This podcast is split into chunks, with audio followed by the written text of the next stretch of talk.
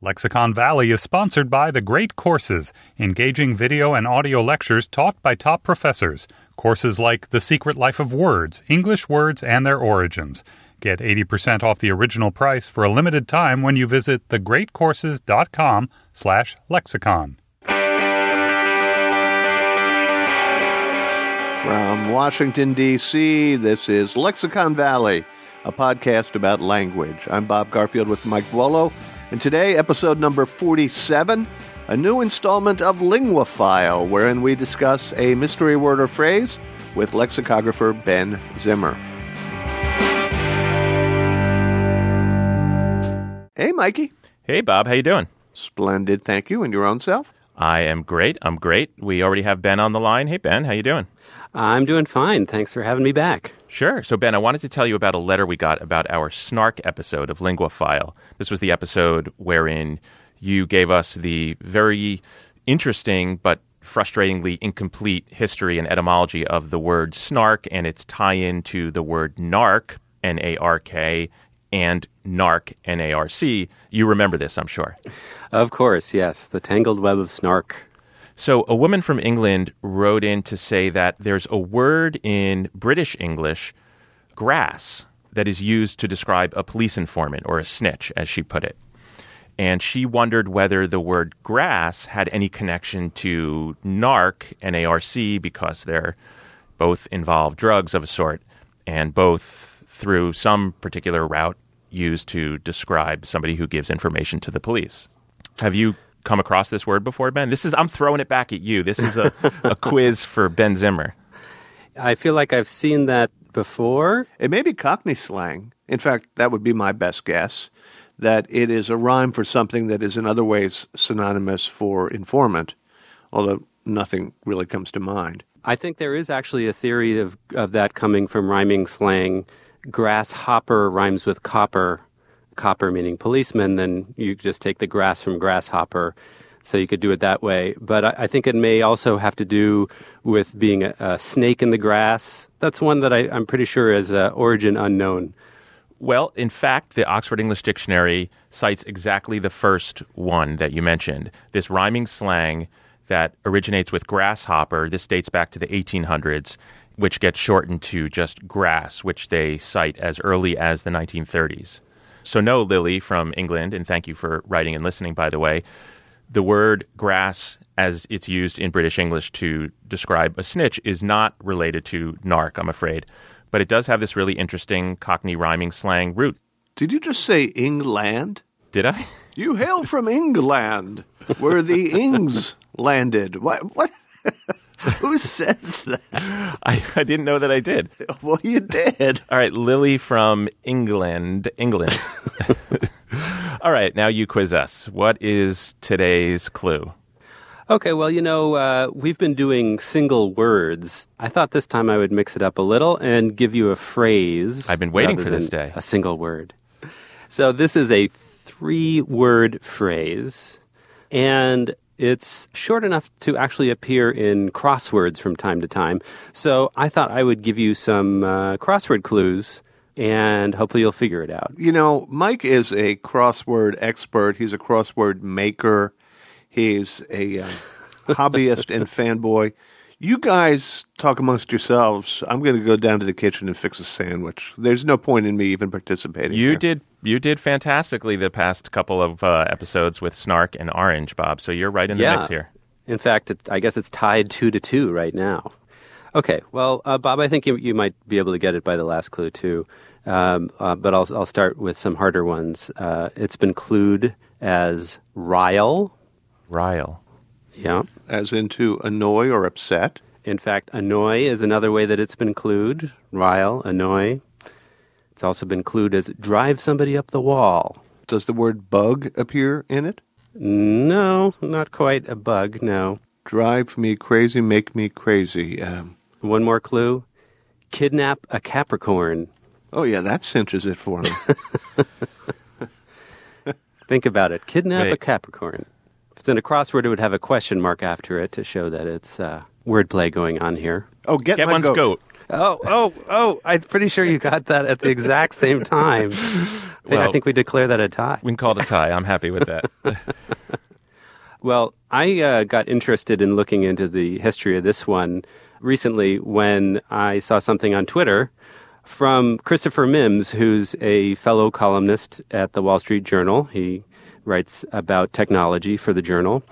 And on Twitter, he wrote, Apparently, no one knows the true origin of the phrase, gets my goat.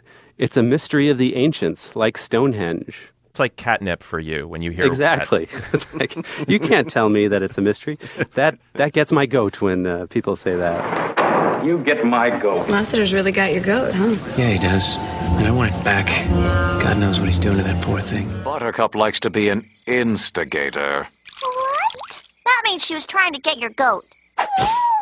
So I, I did some preliminary uh, looking around just to see what the current theories were about the expression, and none of them are very satisfying, really. You might connect it to the scapegoat.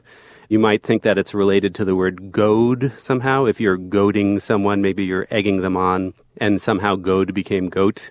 There's another theory that connects it with an old French phrase, which literally means to take the goat.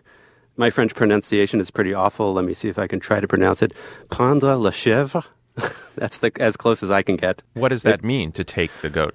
Well, if you look in uh, older dictionaries, it explains that expression as meaning to uh, fly into a passion, to get irritated. You get irritated by taking the goat, but in the English expression, you're irritated if someone gets your goat. So mm-hmm. there's something backwards there. Maybe there's some connection to that French phrase, but it's never been proven. So if we're looking for hard evidence, you can go to the slang dictionaries and see what they say. So, for instance, Jonathan Lighter's Historical Dictionary of American Slang, or Green's Dictionary of Slang by a recent guest of Lexicon Valley, Jonathan Green. Love that guy. Yeah, now they both have entries for this. They're historical entries, and so, like the OED, they want to see exactly what the earliest evidence is. And both of those slang dictionaries start with a book written in 1904 called Life in Sing Sing. Life in Sing Sing was a book, as you can tell from the title, about prison life at the Sing Sing prison in New York. It was written by number 1500. So it was written by a prisoner who was never named. He's just given the number, number 1500. This was a prisoner who had spent six and a half years at Sing Sing. He was the editor of the prison newspaper, and he wrote this book about life in the prison, and he has a whole section called Slang Among Convicts. And goat is in there, not the full phrase, get one's goat, but just goat on its own. And it's defined there as anger or to exasperate. So it's still not clear how do you get from that to the full expression, get one's goat. Let me back up a second here. Do we think of goats as animals that are easily irritated? Is that something that's floating out there in the ether? If you think about the expression get one's goat, it's not the goat who's exasperated or irritated. It's the person whose goat has been gotten. Mm-hmm. And so we need to figure out exactly how that full phrase works. We have this little bit of very tantalizing information from this book, Life in Sing Sing, but it doesn't really tell us much of anything other than goat could apparently mean anger or to exasperate among prisoners in 1904. So in the slang dictionaries, they start giving citations for the full phrase in 1908. But with an expression like this that comes from American slang, these days it's pretty easy to take something, whether it's in the OED or in one of these historical slang dictionaries, and find antedatings, find earlier citations. And this has become something of a competitive sport among uh, those of us who like to find the origins of words and phrases. Who can find the earliest known example? And sometimes you're just beating the other person by a month or even a week, but there's some glory in finding the very earliest known thing, but it can always be displaced because these days we have all of these great digitized databases of newspapers and magazines and books. And if you keep looking, if you keep sleuthing, then you might be able to trace it just a little earlier. And in fact, But- Ben, if you heard the interview that we did with Jonathan Green, I asked him about that very thrill of finding a citation that was not just earlier, but much earlier than any other citation that had previously been found, thereby dating a word to a time when nobody knew it existed. Yeah, there is a great thrill in that. I've had some of my own successes in that arena, but even a very small antedating, just taking it back, you know, a year or even months, can not only be satisfying, but help to build a picture of the early life of a word or phrase, especially one that's mysterious like this one. What does that mean to get your goat? If you gather enough of the very earliest known examples of it, then maybe you can start to figure out exactly what it means. So I tried to do that when I saw what the evidence was in the slang dictionaries. I figured, okay, let me see if I can beat 1908, which is when they start. And I was able to get it back a couple years earlier to 1906. And what was interesting to me personally was that I was finding examples from a newspaper called the Jersey Journal, which is published in Jersey City, where I live still published right there in uh, Journal Square in Jersey City. So I was happy to see that this expression was known early on in Jersey City and the surrounding region that was served by this newspaper. Ben, Other t- yeah. I was born and raised in New Jersey. So don't don't try to claim Jersey. You're a transplant. Yeah, you live I'm no now. transplant. I was also born and raised in New Jersey. Were so you? I don't know what you're accused. Yes, but I grew up uh, out in the boonies in uh, Hunterdon County on a farm where you might actually expect to see goats. You don't see goats in Jersey City these days. Although, as I learned from reading the Jersey Journal, they did actually have goats about 100 years ago in Jersey City. I cannot believe I'm listening to two adult men quarreling over who has more claim to New Jerseyness. this is, I, I mean, I, I don't even know what an analogy would be, but it, and I, and listen, I've got some Jersey in me. I did my 11 months. I did a stretch in Paramus. In Paramus, okay. Yeah, the up mall in Bergen County. capital of the world. Okay, let's take a short break and talk about our sponsor, The Great Courses, where the desire to learn doesn't stop after college. The Great Courses offers audio and video lectures taught by real professors from top notch universities around the country. If you went to the University of Michigan, you may have had Anne Curzan. She teaches one of the great courses called The Secret Life of Words English Words and Their Origins. Just to give you an idea of how not only educational but fun this course is, I'll read to you some of the episode titles. There is an episode on word borrowings, words that we get from other languages, called chutzpah to pajamas. There's an episode on Latin roots called Desultory Somersaults. There's an episode on Greek roots called Analogous Prologues.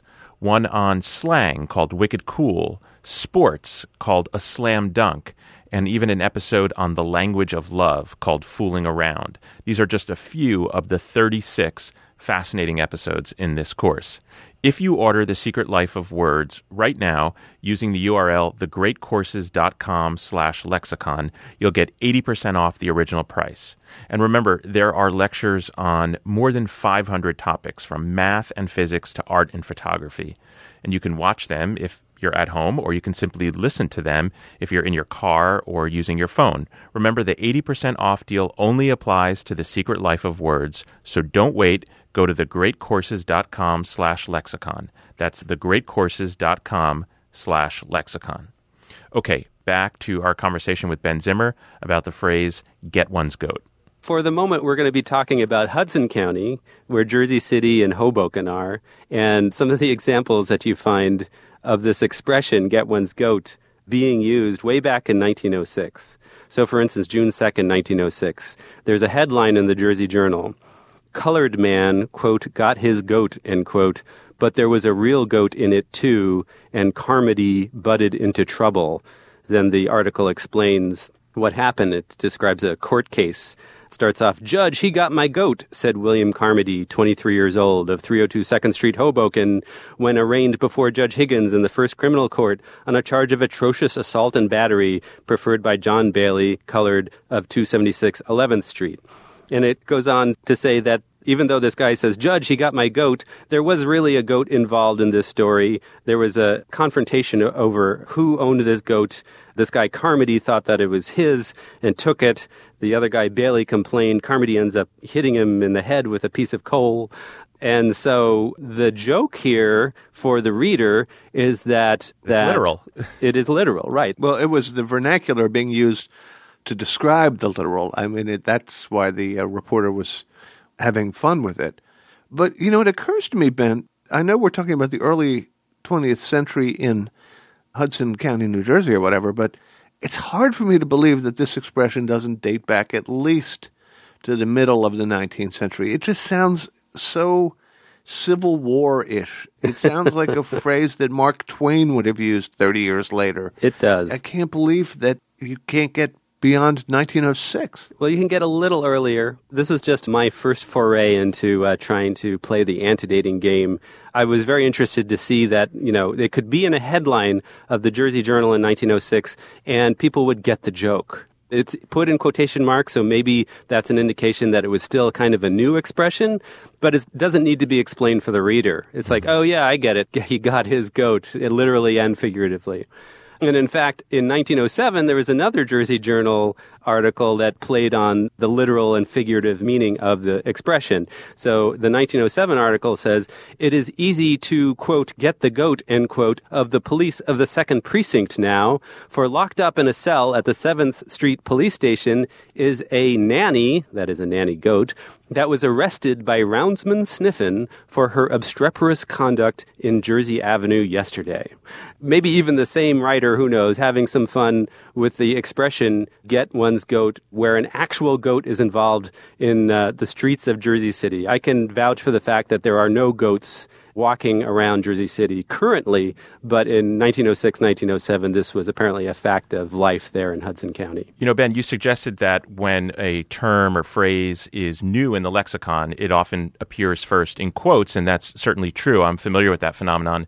But it occurs to me that these two expressions in 1906 and 07 in the Jersey Journal might be in quotes because of the double meaning, because of the double figurative and literal meaning. Yeah, it sure sounds to me like the joke was plain because the expression was already in common usage. Yeah. It's hard for me to imagine under these journalistic circumstances that this was newfangled at all. It makes me think even more that, that it's got roots far predating 1906 and you know, maybe by decades. Common usage. In order for that story to have been written, this phrase had to be either in common usage or so au courant that it was begging for attention.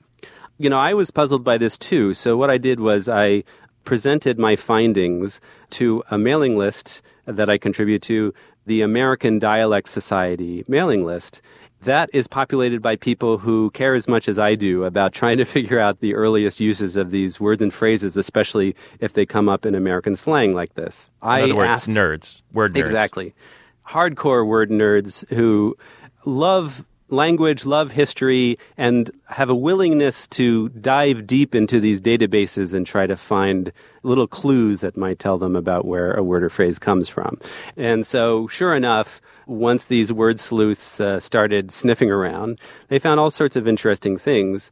Part of what they found was that it wasn't just getting your goat that you could say back then. You could also talk about losing your goat which meant losing your composure. Mm. And in fact, I ended up finding that in the Jersey Journal too in March 1906. Joseph Dunn, 24 years old of 88 Beacon Avenue, lost, quote, his goat, end quote, yesterday when small boys with hard snowballs used him for a target. So goat becomes a synonym for like equanimity. Yes, exactly. Equanimity, composure. You lose your cool if you lose your goat. But if someone gets your goat, then they're taking that composure or equanimity away from you somehow. Mm. So, American Dialect Society mailing list participants started looking, and the earliest beating me by just a bit comes from uh, late in 1905. This currently is the one still to beat. October 21st, 1905, in a magazine called Public Opinion, a woman named Elizabeth Howard Westwood was writing a series called Experience of a Shop Girl to report on what it was like to be a shop girl in New York at this time period when the big department stores, I think, were starting up. And an installment of this series called In the Working Girl's Home, she describes a scene where she finds a room at a uh, house for working girls in Manhattan on West 18th Street. And she ends up rooming with a, a, girl named Alice Bailey. They become friends, but one of the other girls chastises them on their table manners, saying, This ain't no ordinary boarding house, it's a refined working girl's home. And then it's reported that Alice says, Well, that gets my goat, the nerve of her. There's no explanation of it in the text. It's just considered a part of the slang that this shop girl would know and use in 1905. And it's not in quotes, although I guess it's a piece of dialogue, so perhaps Right. it is in quotes, but for a different reason. Yeah, this is reported speech where it's shown to be very authentic. There's no kind of glossing of like things that she's saying. It's just, you know, this is the way that this girl Alice talks. But it does suggest that it exists on the street in a sense. Yes, absolutely. It's on the street, and if you look at the early examples beyond the ones that I just mentioned, you start to see certain patterns about who's using this. Not just shop girls or um, people in Jersey City in court because of their goats, but also, crucially, boxers and people in the Navy. What's interesting, after I presented this to the American Dialect Society and people started contributing with their own examples from that early time period, 1905, 1906, that actually inspired a blogger named Peter Reitan, who writes under the nom de blog Peter Jensen Brown. He's got a blog called Early Sports and Pop Culture History. He had been collecting evidence of his own, and he combined it with what we had found, and he paints a very compelling story about the history and etymology of this expression, where, in his argument, it was really Navy boxers who were most responsible for the uh, the early use of this expression. And Why? so Why Navy boxers? part of the explanation is that goats were used as mascots on Navy ships. You might be familiar with the tradition that continues. Navy, yeah. The Army Navy game, exactly. So the, the U.S. Naval Academy has a goat as a mascot. Right. It's Bill the goat. Sometimes you hear stories about the goat getting kidnapped before the big Army Navy game. Sure, it's a tradition that goes back a long time. So goats had been used as mascots on sailing vessels probably all the way back to the 18th century. The goats could actually be a source of milk, which in the days before refrigeration was quite a helpful thing. Meanwhile, there would also be this tradition of boxing on board as well. And so if we look at some of the early examples from this time period, just a little bit later in 1905, there is an article that appeared in Collier's magazine about the U.S. Navy. And it appears there too in a bit of dialogue. You were there too then? You were ashore? Ha ha, he slapped Patrick on the shoulder and lay back grinning at me. If that don't get my goat. The following month, in November 1905, there's a very interesting article in the Washington Times reporting on a boxing match between a British sailor and an American sailor. The British sailor ended up uh, beating the American sailor. They say Jack was a scrawny looking tar. He looked as though the beans did not agree with him at all. Jack was at sea. I think the crowd got his goat, or the idea of fighting, one or the other, because he did not say boo and sat down like a mope. Okay, so in that case, you know, it's interesting because if you hear the way that the crowd got his goat, it's not so much getting like angry or irritated. He somehow has lost the will to fight because something going on with the crowd. But it definitely still ties into that idea of losing your composure, even if it seems to be a little used a little differently from how we would use it now. Right, like the crowd got to him in a sense. Yeah, exactly. Got in his head. Right, right. What's interesting actually is that there were other stories about how a goat might be literally taken and that might be the source of this expression. So it became common, as I said, in boxing circles, particularly for boxers who came out of the Navy. So you might learn to box when you're in the Navy and then you could become a, a prize fighter afterwards. And so if the expression came from the Navy and then boxers in general started using this expression based on the Navy tradition where you have a goat as a mascot, then it's interesting to see how people interpret that expression once it becomes popular in the boxing world. There's a very interesting article called The Prize Ring that appeared in 1910 in Pearson's magazine This was written by a sports reporter who clearly knew a lot about boxing, but he doesn't say anything about the Navy or the fact that goats would be a mascot on a ship. Mm-hmm. He has a completely different explanation that comes from horse racing. So this is the way that Richard Barry, the writer of this article, The Prize Ring, explains it in 1910, when it's still a pretty new expression. He says, originally this phrase was racing slang. To keep a racehorse from going stale, a trainer frequently quarters with him a goat, for the pet relieves the thoroughbred of his loneliness. But intriguers have found that by stealing a goat from a horse a day or two before a great race, he can be thrown out of condition. The loss of his favorite companion annoys the horse, and he goes into the big event in a highly feminized state of nerves. So, to get his goat is to remove his confidence. So, this is a, a very elaborate explanation that's being given in 1910 to explain why boxers were talking about getting someone's goat. That sounds like wonderfully perfect, right? Not as perfect as a highly feminized state of nerves. Yes. yeah. The 1910 view of gender notwithstanding, it just sounds like something I want to believe. And a lot of people have accepted that as the explanation. It is true that there were goats that were kept in stables with horses. That is an actual tradition that actually happened. But you know, I have to agree with Bob here. And by agree, I mean conjecture along with Bob. If in the very early 1900s, a man in Jersey City in court, or at least as interpreted through a journalist, is using that expression, if a young shopgirl in Manhattan around the same time is using that expression, and if in 1910 we get this racehorsing story, which sheds a whole different light on the potential provenance of this expression, I gotta believe that it dates much earlier. It just seems like it has to. It's bizarre because it just sort of comes on the scene suddenly. I, again, a lot of people have been scouring the databases. You get a few examples from late 1905, examples from 1906, like the ones that I found, going into 1907, and then in 1908, it really hits the big time people really know this expression and it becomes popular enough that it's actually used in a song. There is sheet music that's published in June 1908 for a song called Somebody's Got My Goat.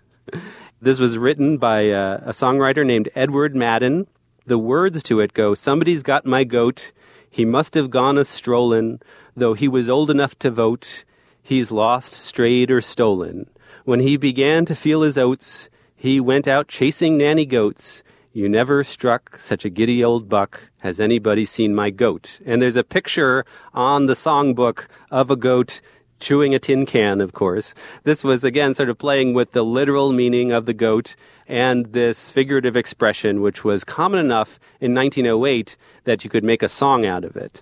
So we're starting to fill in the picture, and we know now more than we did even just a few months ago before all these people started looking into the history of it. We've got some really interesting evidence about the Navy, about boxing. The horse racing explanation, the jury is still out on that because if that were true, then we would expect to find some of these early examples having to do with horse racing, but it's not being used that way. We find it in boxing. Pretty soon after that, baseball writers are using the term too. So, do you think that this guy, Richard Barry, writing in, I think you said Pearson's magazine, simply made up an origin story with regard to horse racing? I mean, that just doesn't make any sense, does it? Again, it was true that goats were being kept in stables with thoroughbreds and that that was seen to sort of calm them down. So it's a very kind of, you know, reasonable explanation to say, hey, you take away the goat from the horse, and you got his goat, and now the horse won't run well. Right. And maybe Um, Barry was just repeating a folk etymology that he had heard. That would be my guess, yeah. And again, there there have been lots of theories about it. It's interesting that this particular theory has been there since very early on, as early as 1910, which shows that people were were already trying to figure out, wait, where did this expression come from? Why is everybody saying it all, all of a sudden? And like you said, it involves a number of various subcultures, right? Prison, boxing, the Navy, potentially horse racing, sports more generally, it seems.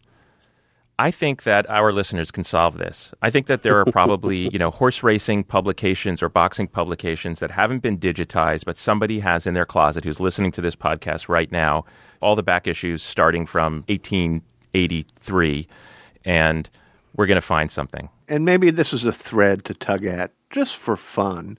President Benjamin Harrison had as one of the White House pets for his children a goat one memorable story told of Harrison, this is the President of the United States, chasing the goat down Pennsylvania Avenue with his three grandchildren in tow and top hat in hand while waving his cane.